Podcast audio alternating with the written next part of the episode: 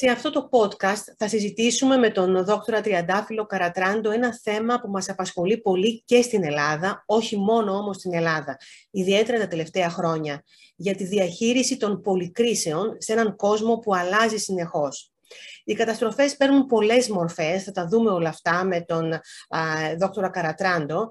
Ε, είναι ανθρωπογενείς, είναι οι φυσικές καταστροφές και φυσικά και οι επιδημίες ή ακόμη και οι ένοπλες συγκρούσεις. Και το ζήτημα είναι ότι πώς μπορούμε να τις αντιμετωπίσουμε και ενδεχομένως να προχωρήσουμε και σε μεθόδους πρόληψης. Κύριε Καρατάντο, σας ευχαριστώ πάρα πολύ για αυτή τη συζήτηση. Είναι ένα θέμα ε, κομβικό, θα έλεγα, και όχι μόνο για τη χώρα μας. Καλησπέρα. Καλησπέρα. Εγώ ευχαριστώ για την πρόσκληση και για την πολύ ενδιαφέρουσα θεματική. Ε, είναι σαφές ότι οι καταστροφές σε οποιαδήποτε μορφή ε, διαταράσσουν τις κοινότητες. Έχουν σοβαρό αντίκτυπο στους ανθρώπους, στις περιουσίες, στις οικονομίες και το περιβάλλον. Και το ζήτημα είναι πώς μπορεί να γίνει η διαχείριση των καταστροφών. Ε, είναι μια διαδικασία, έχουμε όλοι καταλάβει πια, ε, πολύ πολύπλοκη. Έχει να κάνει με την αποτελεσματική προετοιμασία και την αντιμετώπιση τους. Έτσι δεν είναι; Ναι, σκεφτείτε ότι συνηθίζουμε να μιλάμε τα τελευταία χρόνια πάρα πολύ για το κομμάτι των κρίσεων, των καταστροφών, των έκτακτων συνθήκων. Δηλαδή βλέπουμε μια ορολογία η οποία ε, πολλές φορές ταυτίζεται, κάποιες άλλες έχει διαφοροποιήσεις, αλλά για οτιδήποτε μπορεί να είναι ξαφνικό, μη προγραμματισμένο, μη προβλεπόμενο αρκετές φορές και έχει μαζικές επιπτώσεις είτε σε μια κοινωνική οργανωμένη δομή, είτε στο ατομικό επίπεδο. Αν πάμε όμως λίγο, όχι λίγο πίσω, αν πάμε στη γέννηση της ανθρωπότητας, όταν ακόμη δεν έχουμε καν καταγεγραμμένες ιστορικές πηγές, αλλά έχουμε μυθολογικά αφηγήματα και, και προφορικές παραδόσεις, οι οποίες έχουν έρθει μετά σε μας, θα δούμε ότι η ανθρωπότητα ξεκίνησε, προχώρησε, ε, σηκώθηκε και ξανά έπεσε μέσα από καταστροφές ίσως η πιο έτσι χαρακτηριστική περίπτωση που είναι σε όλοι μας γνωστή είναι ο λεγόμενος κατακλυσμός του Νόε. Δηλαδή μιλάμε για πραγματικά για μια μεγάλης έκτασης φυσική καταστροφή η οποία σχεδόν εξαφάνισε το σύνολο της ζωής σε ένα μεγάλο μέρος του τότε πλανήτη στην όλη διαδικασία. Άρα λοιπόν, ενώ είναι, θα λέγαμε, εγγενές στο, στην ανάπτυξη της ανθρώπινης κοινωνίας, στην ανάπτυξη του ίδιου του ανθρώπου, δείχνουμε να μην έχουμε πάρει ακόμη μετά από τόσους αιώνες τα μαθήματα τα οποία χρειάζονται για τον τρόπο με τον οποίο πρώτα και κύριε συνηθίζουμε την έννοια του έκτακτου περιστατικού, πώς αντιδρούμε σε αυτό και πώς συνεισφέρουμε στην πρόληψη. Να πω το εξής. Ε, χαίρομαι που στην Ελλάδα, ξέρετε, είναι, είναι χαρακτηριστικό ότι στην Ελλάδα αργούμε πάρα πολλές φορές να φέρουμε στο δημόσιο διάλογο και δεις στον επιστημονικό διάλογο και των πραγμάτων αυτό να επηρεάσει και τον πολιτικό διάλογο και την παραγωγή πολιτικής, ορισμένα σχήματα.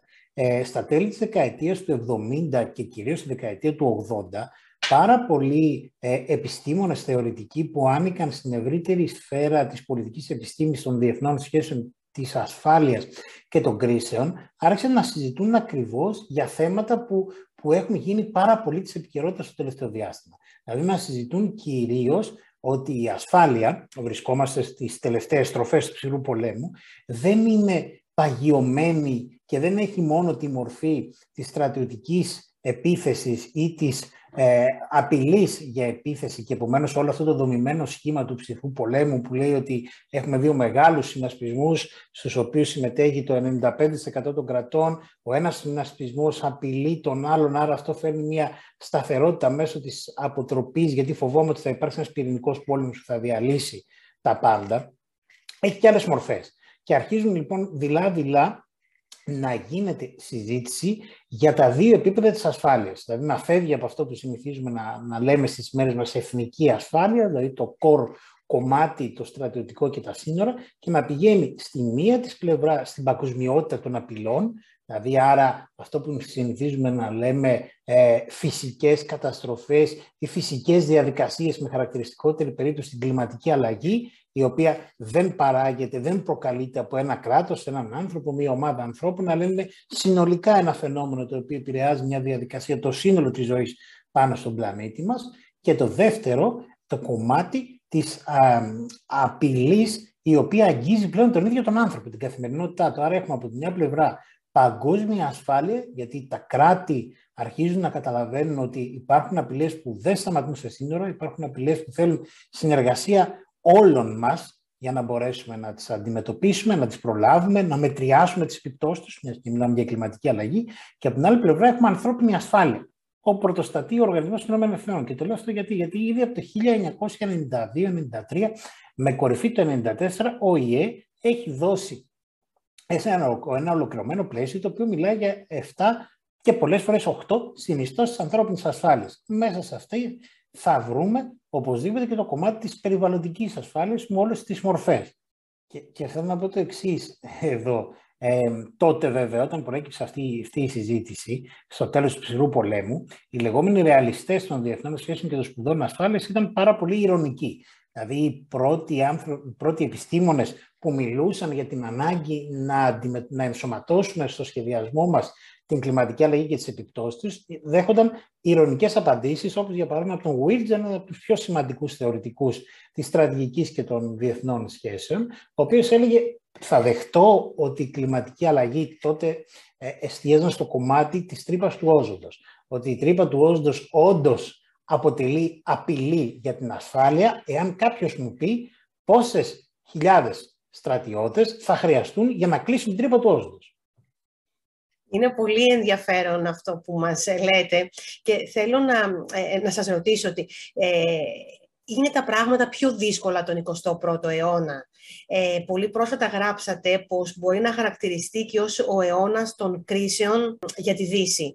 Άρα τα πράγματα δυσκολέψανε και θα δυσκολέψουν ακόμη περισσότερο όσο περνούν τα χρόνια και ο πολίτης έχει αρχίσει να αισθάνεται ακόμη μεγαλύτερη ανασφάλεια και φόβο. Σε αυτό βέβαια έπαιξε τεράστιο ρόλο θεωρώ και η πανδημία. Σωστά. Ε, ναι, θα έλεγα ότι αν προσπαθήσουμε να ακολουθήσουμε λίγο το παράδειγμα του Hobsbawm, ο οποίος έδινε ένα χαρακτηριστικό στους αιώνες στους οποίους περνούν οι αιώνες των αυτοκρατοριών, των επαναστάσεων, δηλαδή τι ήταν αυτό το οποίο έδωσε την κινητήρια δύναμη ε, για την περιγραφή και την εξέλιξη της οργάνωσης και της ζωής των ανθρώπων μέσα σε ένα ορισμένο χρονικό διάστημα, θα βλέπουμε ότι ο 21ος αιώνας αναδεικνύεται πλέον ότι είναι ο αιώνας των κρίσεων, των έκτακτων περιστατικών ή ο αιώνας των απειλών. Από τη στιγμή που σφραγίζεται το ξεκίνημά του από την επίθεση, τις, τρομοκρατικές επιθέσεις της 11 Σεπτεμβρίου 2001 στις Ηνωμένες Πολιτείες Αμερικής, μέχρι τις μέρες μας όπου έχουμε κυρίως την κυριαρχία της πανδημίας, δεν είναι πρώτη φορά, δηλαδή να σκεφτούμε πόσες μεγάλες ασθένειες ε, ενδυμικές ή πανδημικές έχουμε περάσει, όχι βέβαια με αυτή την ένταση, αυτά τα, ε, τις δύο δεκαετίες του 21ου αιώνα, δηλαδή την, ε, την προηγούμενη εκδοχή της γρήπης των πτηνών, του H1N1, αρχικά όταν είχε γίνει πολύ μεγάλη συζήτηση και ο φόβος για το Κλόις Φεριάκοφ, ας πούμε, για τη λεγόμενη νόσο των ρεδρών αγελάδων, δηλαδή όταν μπαίνει η διάσταση των κρίσεων υγείας και ασθενειών οι οποίες υπερβαίνουν το, το καθημερινό πλαίσιο διαχείρισής μας, πώς αλλάζει όλο αυτό. Ε, και το βλέπουμε βέβαια λοιπόν ότι πηγαίνουμε από το ένα σοκ ε, στο επόμενο. Και αυτό όντως δημιουργεί ένα έδαφος για αυτό που συνηθίζουμε να λέμε πολυκρίσεις. Αν πούμε ότι η τρομοκρατία, η οποία από πολλούς παρουσιάζεται ως λεγόμενη κρίση ασφάλειας, είναι τόσο ε, διαρκής η μορφή της η εξέλιξή της με τις διάφορες επιθέσεις και τις μετεξελίξεις που παίρνει ε, κυρίαρχα ως Ισλαμιστική, αλλά σε ένα βαθμό τα τελευταία χρόνια βλέπουμε να, να αναδεικνύεται πάρα πολύ και η διάσταση της ακροδεξιάς τρομοκρατίας του ακροδεξιού βίου εξτρεμισμού. Είναι μια, ένα χαρακτηριστικό το οποίο περιγράφει αυτά τα, τα, τα πρώτα 20 χρόνια, 22 πλέον, τα οποία ζούμε στον 21ο αιώνα. Βλέπουμε λοιπόν ότι αν από το 2001, όταν έχουμε την, την επίθεση 10 Σεπτεμβρίου, μέχρι τις μέρες μας παρατηρούμε μικρές ή μεγαλύτερες επιθέσεις σε διάφορα σημεία του πλανήτη, αν βέβαια πάμε και εκτός Δύσης, τόσο αυτό που συνηθίζουμε να λέμε Δύση, στον αναπτυσσόμενο κόσμο, θα δούμε ότι εκεί οι επιθέσεις είναι περισσότερες, πιο μαζικές ε, και με περισσότερα θύματα. Βλέπουμε λοιπόν ότι ε, ενώ εξελίσσεται αυτός ο κύκλος, μην ξεχνάμε ότι κάνει μία κάμψη γύρω στο 2011 και βρίσκεται ξανά στο peak του από το 2014, όταν εμφανίζεται με την τελική του μορφή αυτό που συνηθίζαμε να λέμε Ισλαμικό κράτος, η ISIS. Παράλληλα είχαμε το 2008 τη μεγάλη παγκόσμια οικονομική κρίση, η οποία επηρέασε χώρες όπως η Ελλάδα, κυρίως εμάς, πάρα πολύ. Άρα βλέπουμε ότι χωρίς να έχει τελειώσει μια κρίση, ήρθε και κούμποσε πάνω σε αυτή μια άλλη με διαφορετικά χαρακτηριστικά. Εάν δεν δούμε περισσότερο αυτό το φαινόμενο των πολυκρίσεων, των εφακτόμενων ε, κρίσεων διακινδύνευσης, κύκλων διακινδύνευσης, είναι η περίοδος 2014-2016, όπου έχουμε τις απανοτές τρομοκρατικές επιθέσεις σε πάρα πολλές ευρωπαϊκές χώρες, από το 2014 και κυρίως από το 2015, στην όλη διαδικασία και 2016. Έχουμε την προσφυγική μεταναστευτική κρίση, η οποία δοκιμάζει και αυτή τη συνοχή της Ευρώπης στην προετοιμασία της αντοχές. Γιατί και εδώ έχουμε να κάνουμε με μια ανθρωπιστική πρώτη στα κρίση, η οποία έχει και διαστάσει κρίση συνόρων μετά, όπως το διαβάζει το σύστημα των κρατών και της παραγωγής πολιτικής των θεσμών της Ευρωπαϊκής Ένωσης και απαντά. Και ενώ αυτό συνεχίζεται, με, με μικρότερους βέβαια αριθμούς, βλέπουμε λοιπόν ότι έρχεται ξανά με διάφορες φάσεις και το κομμάτι των μεταναστευτικών ε, κρίσεων, που μπορεί να έχουν διάφορες μορφές, όπως είδαμε στην περίπτωση για να έρθουμε στην Ελλάδα, ε, τα τέλη Φεβρουαρίου, αρχές Μαρτίου του 2020, με την εργαλειοποίηση ε, παράτυπων μεταναστών από μία τρίτη χώρα στα σύνορα της Ελλάδος, κυρίως στον Εύρο, στα χερσαία σύνορα και λιγότερο στο Αιγαίο, στα θαλάσσια σύνορα. Και δεν πρέπει να ξεχνάμε πότε νιώθουμε το ξέσπασμα εντονότερο της πανδημίας στη χώρα μας που είναι ο Μάρτιος του 2020. Δηλαδή συμπίπτουν δύο πολύ μεγάλες κρίσεις, μία συνοριακή, κάποιοι την λένε υβριδική, έχει και υβριδικά χαρακτηριστικά, η κρίση τέλος πάντων στον Εύρο όπως έχει συνηθίσουμε να λέμε και παράλληλα καλεί τη χώρα να διαχειριστεί και την κρίση της πανδημίας. Και αν το κάνουμε αυτό, το ανοίξουμε λίγο χρονικά, θα δούμε ότι μετά από ορισμένους μήνες έχουμε το κάψιμο ε, της δομής στη Μόρια, όπου είναι μια άλλη μεγάλη κρίση, γιατί ουσιαστικά σε ένα πλαίσιο το οποίο είναι αρκετά πιεσμένο, η κρατική δομή αναγκάζεται να διαχειριστεί ε, μερικές χιλιάδες, αρκετές χιλιάδες ανθρώπων, οι οποίοι βρίσκονται εκτός της δομής, μέσα σε, σε μια περίοδο πανδημίας, με τα προβλήματα και τις εντάσεις που υπάρχουν στις τοπικές κοινωνίες. Άρα λοιπόν βλέπουμε σύνθετες κρίσεις, κρίσεις οι οποίες έχουν περσέ χαρακτηριστικά ασφάλειας, όπως είναι η κρίση στον Εύρο, αλλά και κρίσεις οι οποίες αποκτούν και χαρακτηριστικά ασφάλειας, γιατί έχουν να κάνουν και με αυτό που είπατε, με το χαρακτηριστικό ότι ο άνθρωπος, κυρίως στην περίοδο της πανδημίας, νιώθει περισσότερο ευάλωτος, νιώθει περισσότερο ανασφαλής, νιώθει να κυριαρχεί ο φόβος από αυτό που συνηθίζουμε να λέμε άγνωστο, γιατί πραγματικά την πανδημία, παρόλες τις επιστημονικές μελέτες που υπάρχουν και τον τεράστιο χώρο που καταλαμβάνει στο δημόσιο διάλογο, μερικές φορές όχι με τον καλύτερο πάντα τρόπο, παραμένει ένα φαινόμενο που ο μέσος άνθρωπος που δεν είναι εξοικειωμένος με τις, με τις επιδημιολογικές προβλέψεις δεν μπορεί να το εξηγήσει. Και σκεφτείτε λοιπόν πώς μπαίνει εδώ η παράμετρος του φόβου που διωγγώνεται όταν κάτι δεν μπορούμε να το κανονικοποιήσουμε όπως λέμε και πώς αυτό γίνεται πάρα πολύ σύνθετο. Και έρχεται και δένει με αυτό που είπατε στην αρχή, αν γίνεται η εποχή μας, έχει γίνει πιο περίπλοκη, με αυτό που έλεγε ο εμβληματικός θεωρητικός αυτού που συνηθίζουμε να λέμε εποχή του ρίσκου, κοινωνία του ρίσκου ή κοινωνία της διακινδύνευσης, ο Ούλριχ Μπεκ, ο οποίος ακριβώς περιέγραφε ότι η, ακόμη και η ανάπτυξη του πολιτισμού, η ανάπτυξη της τεχνολογίας ή η ανάπτυξη της επιστήμης μπορεί να έχει στρεβλώσεις να οδηγήσει λοιπόν σε υποπροϊόντα όλη αυτή τη διαδικασία, τα οποία μπορούν να δημιουργήσουν ε, κρισιακά φαινόμενα σε όλο αυτό το κομμάτι. Άρα λοιπόν βλέπουμε ότι πολλές φορές, παράδειγμα, έχει ανοίξει αυτή η πολύ μεγάλη συζήτηση με τη ραγδαία ανάπτυξη της τεχνολογίας στο πλαίσιο της τέταρτης βιομηχανικής επανάστασης. Είτε είναι αλγόριθμοι, είτε είναι όλο αυτό η πολύ μεγάλη συζήτηση που γίνεται για τα μη επανδρομένα εντός εισαγωγικών, μη ελεγχόμενα απαραίτητα από έναν, από έναν άνθρωπο όπλα, τα οποία δηλαδή θα λειτουργούν με τεχνητή νοημοσύνη και άρα θα έχουν ένα βαθμό αυτονομίας και άρα αυτό θα μπορέσει να οδηγήσει ενδεχομένως σε άλλα, σε άλλα φαινόμενα. Άρα λοιπόν βλέπουμε ένα πολυσύνθετο μοσαϊκό κρίσεων, όπου κυριαρχεί η κλιματική αλλαγή, η κλιματική κρίση, όπως συνηθίζουμε να λέμε, όχι γιατί αλλάζουμε το χαρακτήρα, όπως πάρα πολλές φορές κάνουμε, αλλά γιατί πραγματικά έχει αυτά τα χαρακτηριστικά της κρίσης.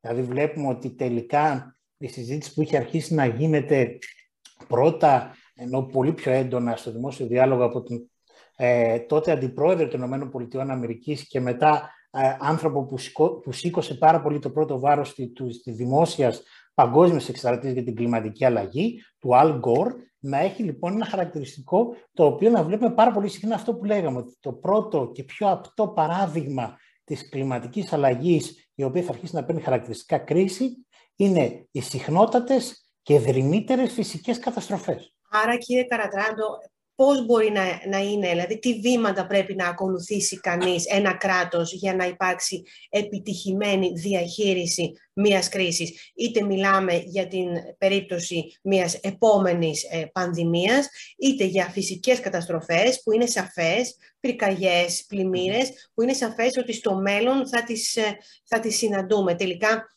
μήπως το κλειδί είναι να να προετοιμαζόμαστε πάντα για κάτι χειρότερο το οποίο θα έχουμε προβλέψει; Ε, λέτε κάτι πάρα πολύ σωστό. Εάν ε, ψάχναμε και βλέπαμε από πλευράς προετοιμασίας, η προετοιμασία είναι λέξη κλειδί, είναι όρος κλειδί, είναι κατάσταση και στόχος που πρέπει να έχουν όλες οι κοινωνίες για να μπορέσουν να είναι αυτό που λέμε ανθεκτικές. Δηλαδή η περίφημη ανθεκτικότητα, του resilience, που το συναντάμε πάρα πολύ στην ορολογία και της Ευρωπαϊκής Ένωσης και του Οργανισμού Ηνωμένων Εθνών μαζί με τη βιωσιμότητα. Μιλάμε για ανθεκτικές κοινωνίες, κοινότητες, δομές, κράτη. Έχει μέσα του πάρα πολύ στενά και σημαντικά στον πυρήνα του την έννοια της προετοιμασίας. Το πρώτο είναι να καταλάβουμε κάτι. Γι' αυτό λοιπόν όταν λέμε ότι ποιο κράτος είναι αυτό το οποίο είναι καλύτερα προετοιμασμένο για μια κρίση, για μια δύσκολη κατάσταση, για ένα έκτακτο περιστατικό, πολλές φορές συνηθίζουμε να λέμε το Ισραήλ. Εάν δούμε τα μοντέλα με τα οποία λειτουργεί αυτό το κράτος, το οποίο είναι, όπως λέμε εντός εισαγωγικών, πολλές φορές σε μια αίσθηση διαρκούς πολέμου, δηλαδή έχει την αίσθηση της απειλής γιατί είναι ένα κράτος το οποίο ε, βρίσκεται σε μια το σημείο της Μέσης Ανατολής και πολλές φορές εμπλέκεται σε ε, πολεμικές συγκρούσεις, αντιπαραθέσεις με γειτονικά κράτη της όλης διαδικασίας, αραβικά κύριος κράτη. Βλέπουμε λοιπόν ότι, ότι έχει αναπτύξει αυτή λοιπόν την αντίληψη που λέτε ότι σκέφτεται για το χειρότερο δυνατό σενάριο. Εάν λοιπόν δούμε το πώς ετοιμάζουν τα σενάρια ασκήσεων Ισραηλοί, θα δούμε ότι δεν μένει έξω από το κομμάτι συζήτησης πιθανής προετοιμασίας, ακόμη και απειλές τις οποίες σε, στη δική μας χώρα θα λέγαμε ότι είναι εκτός, εκτός πραγματικότητας, εκτός αντίληψης. Και πάω λίγο στην επικαιρότητα για, τη, για την περίφημη ταινία που συζητούν όλοι πολύ, το Don't Look Up, ε, όπου λοιπόν υπάρχουν ε, πολλές ασκήσεις που έχουν ως σενάριο την πτώση μετεωρίτη. Δηλαδή πάμε στο κομμάτι αυτό ότι θα πρέπει να προβλέψω τα πιθανά αρνητικά έως και καταστροφικά σενάρια για να μπορέσω να έχω έστω μία δοκιμή του μηχανισμού μου. Γιατί πλέον βλέπουμε ότι τίποτε δεν μπορεί να θεωρηθεί ότι είναι εκτός πιθανότητας να συμβεί. Και άρα λοιπόν, εάν δουλεύω στο κομμάτι ότι τι αντιμετωπίζω συνήθως, γιατί παλιότερα έτσι λέγαμε, δηλαδή, εάν ε, ήμασταν στη Σουηδία, θα λέγαμε ότι δεν έχει νόημα πούμε, να επενδύσω πάρα πολύ στο να αγοράσω, να εξοπλιστώ ε, οι ένοπλες δυνάμεις μου πούμε, με σύγχρονα αεροσκάφη ή με σύγχρονα πλοία στην όλη διαδικασία, γιατί δεν έχω έντονη την αίσθηση της εξωτερικής απειλής. Άρα λοιπόν βλέπουμε ότι πρώτο και κύριο είναι να αποκτήσουμε μια συνειδητότητα και ότι ζούμε σε μια εποχή κρίσεων, ζούμε σε μια εποχή καταστροφών και άρα θα πρέπει συνολικά οι κοινωνίες μας να προσαρμοστούν σε αυτό το δεδομένο. Ένα, το οποίο είναι πάρα πολύ χαρακτηριστικό. Ένα δεύτερο κομμάτι, λοιπόν, από τη στιγμή που αποκτήσουμε την, την, την, τη γνώση, την αυτογνωσία ότι ζούμε σε μια, τέτοια, σε μια τέτοια εποχή, στην όλη διαδικασία και το πιο σημαντικό είναι να προσαρμόσουμε τον κρατικό μας μηχανισμό. Ξέρετε, η πανδημία οδήγησε σε γρήγορες αλλαγές ε, σε πάρα πολλά κράτη, ακόμη και κράτη που, είτε κράτη μάλλον που είχαν οργανωμένους και δοκιμασμένους θεσμούς διαχείρισης κρίσεων ή περιστατικών όπως είναι η πανδημία, είτε και κράτη όπως ήταν η Ελλάδα που δεν είχαν αναπτύξει πολύ το θεσμικό τους κομμάτι. Δεν πρέπει να ξεχνάμε ότι ζούμε σε, σε μια χώρα όπου η μεγαλύτερη ε, θεσμική ανάπτυξη και κυρίως επιχειρησιακός συντονισμός για τη διαχείριση έκτακτων περιστατικών έγινε στο πλαίσιο της προετοιμασίας για τους Ολυμπιακούς Αγώνες. Δυστυχώς για λόγους που μπορούμε να συζητάμε πολύ και έχουν αναπτυχθεί ε, και αναλυθεί σε διάφορες άλλες πτυχές, αυτό το, αυτή η κατασκευή ασφάλειας των Ολυμπιακών Αγώνων χάθηκε. Δεν κατάφερε λοιπόν να περάσει, να γίνει και εκτιμένο, να γίνει θεσμός, να γίνει στρατηγική, όπως έχει γίνει σε πάρα πολλές άλλες χώρες. Αλλά είδαμε λοιπόν ότι και χώρες όπως έχουν τα πλέον δομημένα συστήματα, για παράδειγμα η Μεγάλη Βρετανία, ιδιαίτερα στην πρώτη φάση της πανδημίας, απέτυχε πάρα πολύ να καταφέρει να τη διαχειριστεί. Άρα λοιπόν τα κράτη και οι θεσμοί διαχείρισης περιστατικών μετεξελίσσονται διαρκώς.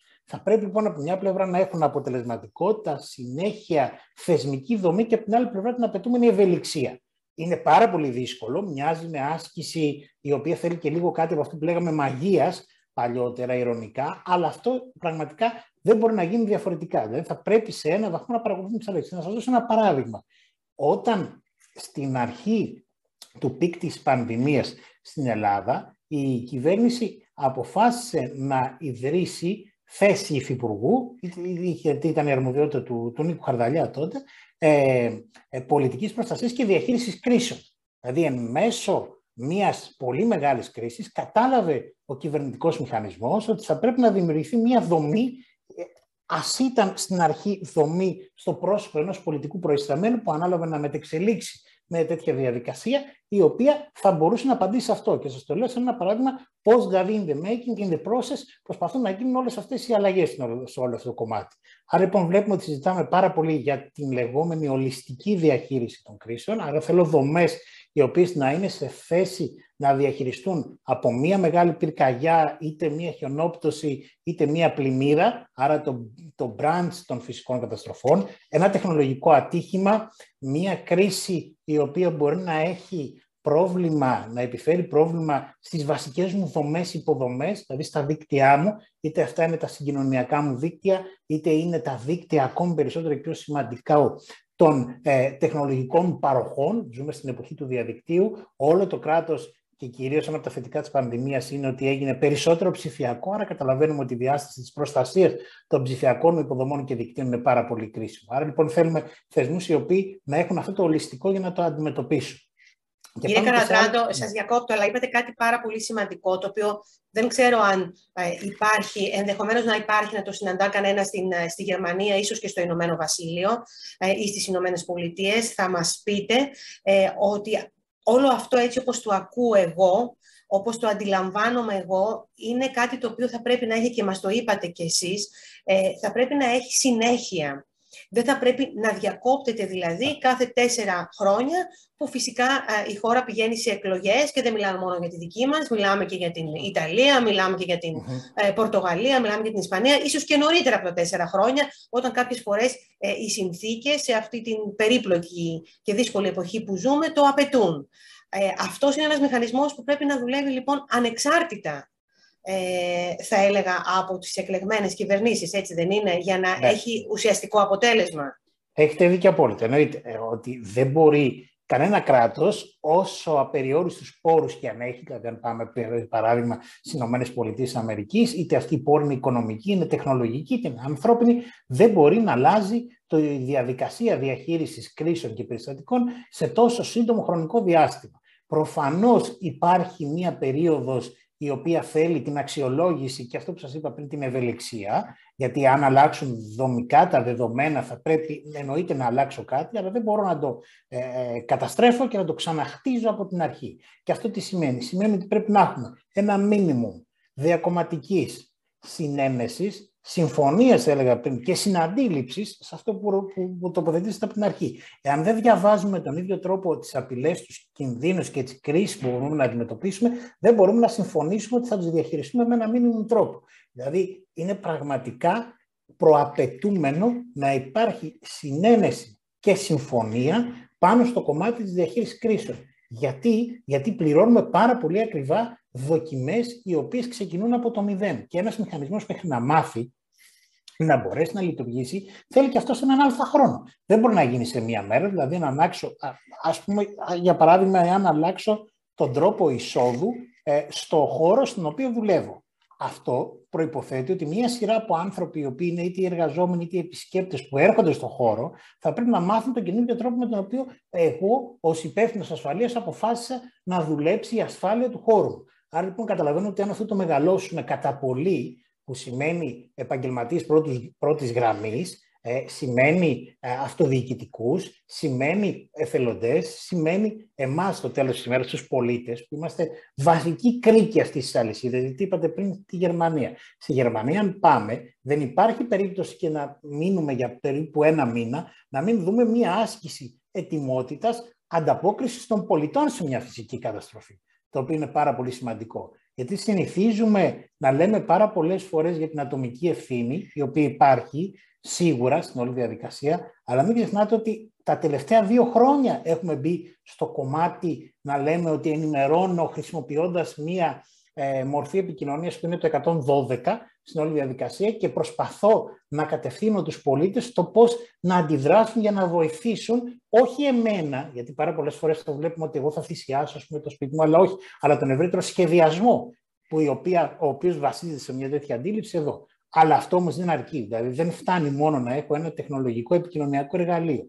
Πρέπει να χτίσω από το μηδέν κουλτούρα διαχείρισης και ανταπόκρισης και αντιμετώπισης μιας καταστροφής ή ενός ατυχήματος. Και αυτό είναι πάρα πολύ σημαντικό για να μπορέσω να λειτουργήσω συλλογικά ως κοινωνία. Εάν εγώ βάζω τη δική μου ανάγνωση ενάντια στο, στην ανάγνωση και στην πρόληψη που έχει κάνει ο κρατικός μηχανισμός, γίνομαι αυτόματα ένας κρίκος ο οποίος οδηγεί σε δυσλειτουργία της μηχανής. Σε άλλες χώρες λοιπόν που είναι πιο σύνηθες να υπάρχει αυτή η κουλτούρα και αυτή η διαδικασία, αυτό είναι εκ των ουκάνευ, τα πάρα πολύ δεδομένα. Και δεν μπορώ να έχω ανθεκτική κοινωνία, εάν όμως, προσέξτε, δεν μπορεί να γίνει ως διαμαγείας, χρειάζεται πρωτοβουλία κρατική, χρειάζεται να υπάρξει λοιπόν αυτή η, η διαδικασία εκπαίδευσης, ευαισθητοποίησης των πολιτών σε όλο αυτό το κομμάτι. Και ήταν κάτι το οποίο έπρεπε να χτίσουμε πάνω μετά το πρώτο κύμα διαχείρισης πανδημίας, όταν υπήρχε αυτή η συνένεση σε όλο σχεδόν το τμήμα των πολιτών, πάντα μετά από αυτό το ακραίο σοκ που ήταν μια τόσο πολύ μεγάλη κρίση. Τώρα, ε, μας είπατε ποιος είναι ο ρόλος των πολιτών και πώς μπορούν να εκπαιδευτούν, ε, σε εισαγωγικά η λέξη, από το κράτος. Πώς το κράτος υποχρεούται μάλλον να τους ε, εκπαιδεύσει. Ο ρόλος της επιστημονικής κοινότητας, κύριε Καρατράντο, δεν είναι και αυτός πολύ σημαντικός στη διαχείριση κρίσεων; Θα έλεγα από τους σημαντικότερους να μην πω σημαντικότερος. Γιατί, γιατί όταν, ε, για παράδειγμα, πριν από χρόνια είχαν αρχίσει να δημοσιεύονται οι πρώτες μελέτες είτε της Τραπέζης της Ελλάδος, ε, είτε από τη ΒΒΕΦ, είτε από άλλους επιστημονικούς φορείς, περισσότερο επιστημονικούς, η ΒΒΕΦ έχει και ένα επιστημονικό κομμάτι, δεν είναι επιστημονικός οργανισμός, ε, για την κλιματική αλλαγή και τις επιπτώσεις που μπορεί να έχει αυτή σε άξονα δεκαετίας, εικοσαετίας ή και τριανταετίας στην Ελλάδα ή στην ευρύτερη περιοχή μας, άρχισε να μπαίνει για πρώτη φορά στο δημόσιο διάλογο αυτό που λέμε η δυνατότητα της πρόγνωσης και άρα και της πρόβλεψης. Και δεν εννοώ πρόγνωση στο κομμάτι το μετεωρολογικό, δηλαδή όπως συνηθίζουμε πάρα πολλές φορές στην Ελλάδα, να ένα παράδειγμα που το ξέρετε πάρα πολύ καλά, είναι να, να διάφοροι αναλυτές να προσεγγίζουν και να προσπαθούν να προβλέψουν ή να προγνώσουν πότε θα έχουμε θερμό επεισόδιο με την Τουρκία. Αλλά εννοώ ότι η επιστημονική κοινότητα με μελέτες, με σενάρια, με μοντέλα, τα οποία είναι πάρα πολύ σημαντικά, προσωμείωσης, με μοντέλα τα οποία προβλέπουν τον τρόπο με τον οποίο μπορεί να εξελιχθούν μια σειρά από δομικούς παράγοντες, μπορούν να δώσουν αυτό το κρίσιμο επιστημονικό πόρισμα, το οποίο θα είναι η πρώτη ύλη για τους κρατικούς μηχανισμούς και τους επιχειρησιακούς μηχανισμούς για να σχεδιάσουν πάνω σε αυτό. Γιατί εάν τρέχουμε πίσω από τις καταστροφές και τις κρίσεις, δυστυχώς θα το πληρώσουμε πάρα πολύ ακριβά. Ο στόχος είναι να μπορώ να δημιουργώ ένα κύκλο πρόβλεψης, ένα κύκλο ο οποίος θα βασίζεται σε πιθανά σενάρια εξέλιξης, δηλαδή τι πιθανότητα θα αντιμετωπίσουμε μέσα στην επόμενη δεκαετία σε όλο αυτό το κομμάτι. Αλλά αυτό θέλει αυτό που είπατε πριν, θέλει να έχουμε συναντήληψη και θέλει να αποδέχομαι το ρόλο των επιστημονικών φορέων για να μπορώ να δω πώς θα λειτουργήσω. Άρα λοιπόν όταν μου έλεγε η Τράπεζα της Ελλάδος στα μέσα ε, του, της πρώτης δεκαετίας του 21ου αιώνα, γύρω στο 2008 με 10 στην πρώτη μελέτη, ότι τα επόμενα χρόνια θα έχουμε αύξηση ε, της, ε, της θερμοκρασίας. Θα έχω περισσότερες μέρες οι οποίες θα έχουν καύσωνα. Θα έχω περισσότερες μέρες με πάρα πολύ υψηλή θερμοκρασία. Αυτόματα, και αν δεν σου το λέει, σου βαράει ένα καμπανάκι, το οποίο σου λέει ότι πρόσεξε, όταν λέμε λοιπόν ότι η περίοδος της αυξημένης επαγρύπνησης του κράτους είναι εκείνες τις ημέρες για τις πυρκαγιάς, για τις πυρκαγιές, με συγχωρείτε, αν ήταν 20 ημέρες τώρα θα είναι 50 και το βλέπουμε στην όλη διαδικασία. Άρα λοιπόν ένα απλό επιστημονικό δεδομένο, δεν μιλάω για κάτι πάρα πολύ σύνθετο, αυτόματα μπορεί να λειτουργήσει σε ένα καμπανάκι για τον κρατικό μηχανισμό, για τους φορείς οι οποίοι είναι υπεύθυνοι με τη διαχείριση, για να μπορέσουν να πάμε σε αυτό που είπαμε στην πρόληψη. Γιατί πρόληψη χωρίς πρόβλεψη και πρόγνωση δεν μπορεί να υπάρχει. Δεν μπορεί δηλαδή να προσπαθώ να δημιουργήσω ένα μηχανισμό ο οποίος προετοιμάζεται παράλληλα για όλα τα ενδεχόμενα χωρίς αυτά να έχουν διαστρωμάτωση, χωρίς να έχουν ιεράρχηση. Γιατί ναι, μεν πρέπει να αξιολογώ όλες τις πιθανότητες να έχω μια κρίση, μια καταστροφή, μια απειλή, ε, τον κίνδυνο, αλλά πρέπει εγώ να κάνω και ιεράρχηση στην όλη διαδικασία. Δεν μπορώ δηλαδή να προετοιμάζομαι κυρίαρχα για το αν θα έχω πτώση μετεωρίτη. Μπορεί να είναι ένα σενάριο που μπορεί να δοκιμάσω μια άσκηση, αλλά δεν μπορεί να επενδύσω, ας πούμε, στο να αναπτύξω διαστημική πολιτική, γιατί ενδεχόμενα κάποια στιγμή μέσα στα επόμενα 300 χρόνια θα πέσει ένας μετεωρίτης στην Αθήνα. Όχι. Αλλά να δώσω προτεραιότητα στις φυσικές καταστροφές, για παράδειγμα στις δασικές πυρκαγιές με τις οποίες δοκιμάζεται η Μεσόγειος, γιατί βλέπουμε το φαινόμενο των μέγα πυρκαγιών, πριν από την Ελλάδα το είχαμε δει στην Πορτογαλία, το βλέπουμε συνεχώς στην Καλιφόρνια, στις ΗΠΑ, στην Αυστραλία. Άρα λοιπόν σε αυτό το πλαίσιο πρέπει να αποκτήσω την αξιοποίηση και την επένδυση στην επιστημονική γνώση. Είτε αυτή προέρχεται από τους φορείς του δημοσίου, είτε αυτή προέρχεται από φορείς όπως είναι τα πανεπιστήμια, τα ερευνητικά κέντρα, είτε και μικρομεσαίες εταιρείες, γιατί πάρα πολύ σημαντικά στην πρόβλεψη και στα έγκαιρα σημάδια πρόγνωσης παίζουν και τα τεχνολογικά συστήματα. Η τεχνολογία είναι ένας σύμμαχός μας για να τρέξουμε το πιθανό σενάριο εξέλιξης μιας καταστροφής, ακόμη και όταν γίνεται. Όταν έχουμε δηλαδή μια σφοδρή χιονόπτωση ή μια πυρκαγιά, τα μοντέλα μπορούν να μας βοηθήσουν να δούμε πώς αυτή θα εξελιχθεί, άρα πώς πρέπει να τη διαχειριστώ. Συνεχώς θέλουμε επομένως επιστήμη, τεχνολογία, γνώση. Μας είπατε την ε, περίπτωση, το παράδειγμα του Ισραήλ, ε, ότι είναι μια χώρα που τα πάει πάρα, πάρα πολύ καλά στην διαχείριση των κρίσεων. Είναι όμως μια ε, ιδιαίτερη περίπτωση το Ισραήλ, ακόμη και στο, στο περιβάλλον που βρίσκεται.